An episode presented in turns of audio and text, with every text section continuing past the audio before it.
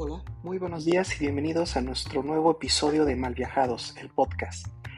En esta ocasión vamos a tocar un tema que es bastante curioso y es acerca de los filósofos.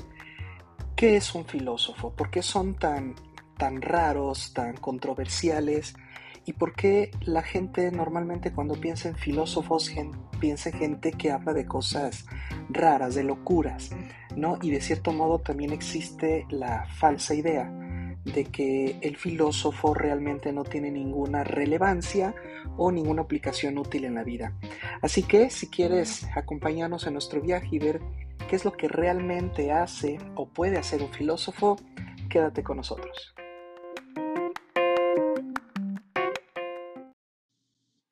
Recuerdo que cuando estudiaba en la Facultad de Filosofía teníamos al menos dos profesores que siempre te sabían de memoria el nombre de la editorial, el autor de tal texto, en qué capítulo venía aquello de lo que estábamos hablando, e incluso llegaban a memorizar las frases exactamente como estaban escritas, tal como habían sido traducidas por el autor y en algunos casos incluso en el idioma original. Estos filósofos que son capaces de retener o de interesarse en tanta información detallada, precisa, en cuestiones técnicas como la elaboración del texto, su contexto histórico, el desarrollo de la editorial, la traducción, etc., es lo que nosotros llamamos filósofos eruditos. Filósofos que se vuelven expertos en obras, autores, sistemas de pensamiento, que son eh, especialistas en editoriales y en lenguas. Los filósofos eruditos son de relevancia ya que son necesarios cuando hacemos alguna investigación. Son esos filósofos a los que acudimos cuando queremos una referencia, cuando queremos que se nos contextualice en la idea. ¿Por qué? Porque el ser humano no sé si ya lo habían, se habían percatado de esto, pero los seres humanos nos movemos a través de nuestras ideas. Es decir, lo que está detrás de nuestro comportamiento, de nuestras actitudes, de nuestros actos, es precisamente lo que creemos. Y la creencia es una idea. Por lo tanto, toda una sociedad se mueve en virtud de las ideas que tiene la mayoría, las ideas sociales y algunos más elevados las ideas culturales. Ya después hablaremos de la diferencia entre social y cultural. Ahorita basta decir que lo cultural está académicamente hablando por encima de lo social. Entonces, el hecho de querer investigar qué es lo que está detrás del comportamiento social y nos dirige necesariamente a investigar las ideas. Y las ideas que están moviendo toda esta maquinaria social están escritas, están registradas por algún autor, por algún filósofo, y no solo filósofo, algún historiador, algún antropólogo social, etc. Los filósofos eruditos son de gran importancia en este sentido, ya que nos van a dar acceso y nos van a evitar perder tiempo, esfuerzo, energía en investigaciones que resulten ser innecesarias, ya que ellos nos pueden decir de manera más directa a qué autores debemos de acudir, el contexto en el que fueron escritos, que es aquello que debemos de tomar en cuenta. Así que un agradecimiento para todos los filósofos eruditos. Ahora, no solo tenemos filósofos eruditos, también tenemos filósofos que tienen una gran habilidad y un gran talento para la escritura, que son constantemente eh, motivados por la inspiración, por escribir, por transmitir sus ideas o las ideas de otros. Estos, estos es lo que nosotros llamamos filósofos escritores, ¿no? Perdón, sí, sí el nombre no es muy original, pero es bastante preciso de qué estamos hablando. ¿Cuál es la importancia, la necesidad de contar con filósofos escritores? La divulgación de la filosofía. La filosofía no puede llegar a ser útil si no es compartida, si no llega a la gente que necesita llegar. Y uno de los medios más eficaces de llegar a la gente es a través de la escritura. Y no solamente hablo de libros eh, chonchos, de libros grandes de más de 600 páginas. Hablo de artículos, ensayos, reportajes, eh, crónicas, hablo de incluso cuentos, metáforas. Es decir, el filósofo escritor nos conecta con la sociedad en general, con un público que está ansioso de conocer aspectos filosóficos de su vida.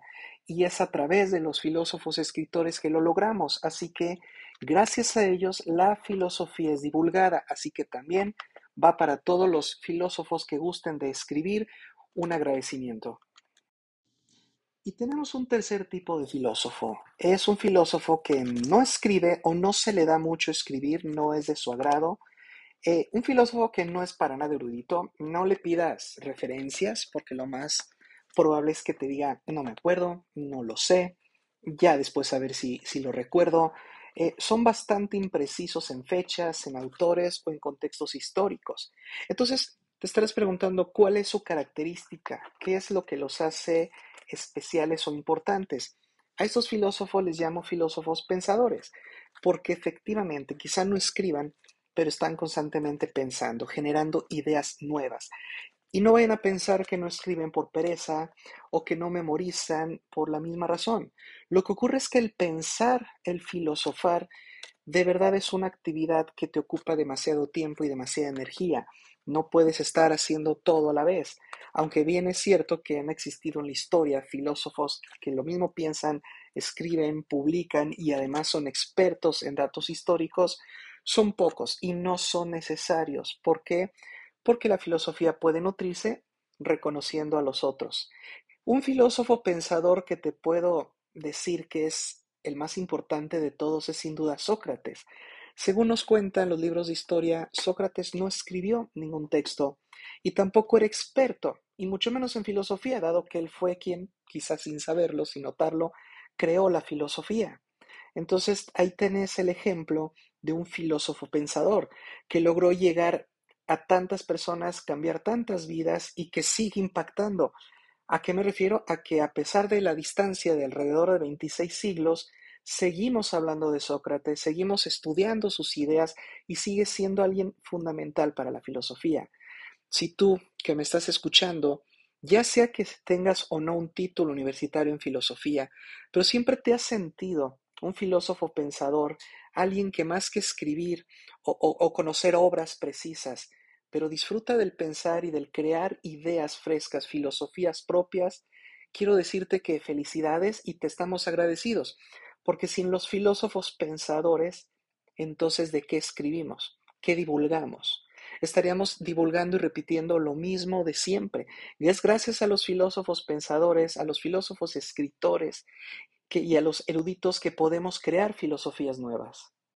Te decía recién que lo ideal, lo fantástico, lo magnífico sería encontrar un filósofo que lo mismo te escriba, sea un erudito y además piense filosofía nueva. Ese es el ideal al que pues yo creo que todos aspiramos a ser o a encontrar, conocer personas así. Pero si no eres de este tipo de, filósofo, no debes de preocuparte ni sentirte mal o menos, ya que el reconocimiento de qué tipo de filósofo eres y de qué tipo de filósofos hay te va a permitir hacer equipos de trabajo. Si vas a hacer alguna investigación sobre tu tesis, sobre algo que te llame la atención y tienes problemas de referencias, acude a los filósofos eruditos. Hay bastantes y todos de alta calidad. Acude a un filósofo pensador cuando te sientas que te trabaste en alguna idea, que no logras desarrollar alguna dicotomía, etc. Acude al filósofo pensador. No tienes por qué querer resolverlo todo tú solo. La filosofía es tan amplia, tan rica y tan compleja que es necesario contar con equipos integrales al momento de escribir. Muchos de los mejores filósofos de los grandes autores han hecho esto, han recurrido a otros para hacer de sus obras lo que son. Para ir cerrando esta sesión, no voy a agotar completamente la respuesta a la pregunta de ¿para qué sirve un filósofo? Pero sí te voy a dar algunos indicios importantes, algunas claves que después iremos desarrollando de manera más profunda en otros episodios. Un filósofo sirve precisamente para rastrear el origen de las ideas y ver si estas ideas necesitan ser popularizadas o ser eliminadas. En otras palabras, si lo que está detrás de la maquinaria social son las ideas grupales, las ideas comunitarias o sociales, ¿quién las está investigando? ¿Quién debe de decir, hay que poner atención a esta idea, está creando toda una ideología, toda una cosmovisión, está reconfigurando la cultura? Y bien puede ser que la reconfigure, la reconfigure perdón, para bien, pero también en muchos casos ha producido consecuencias negativas.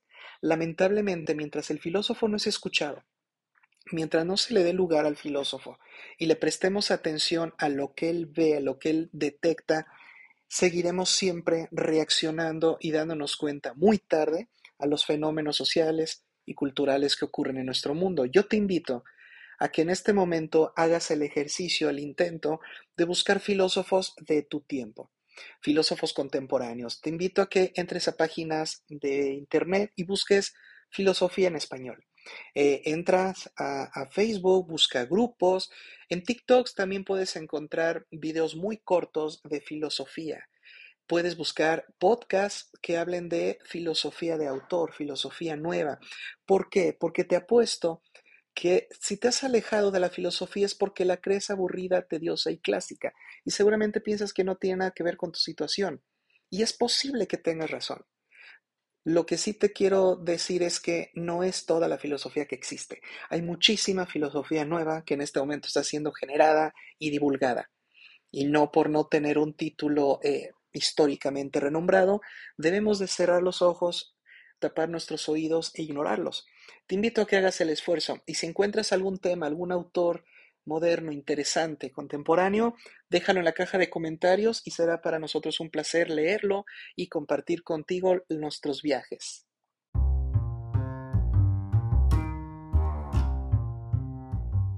Como siempre, fue un placer haber estado con ustedes. Nos vemos la próxima semana con otro tema más de filosofía. Y recuerda suscribirte y compartir Malviajados, el podcast.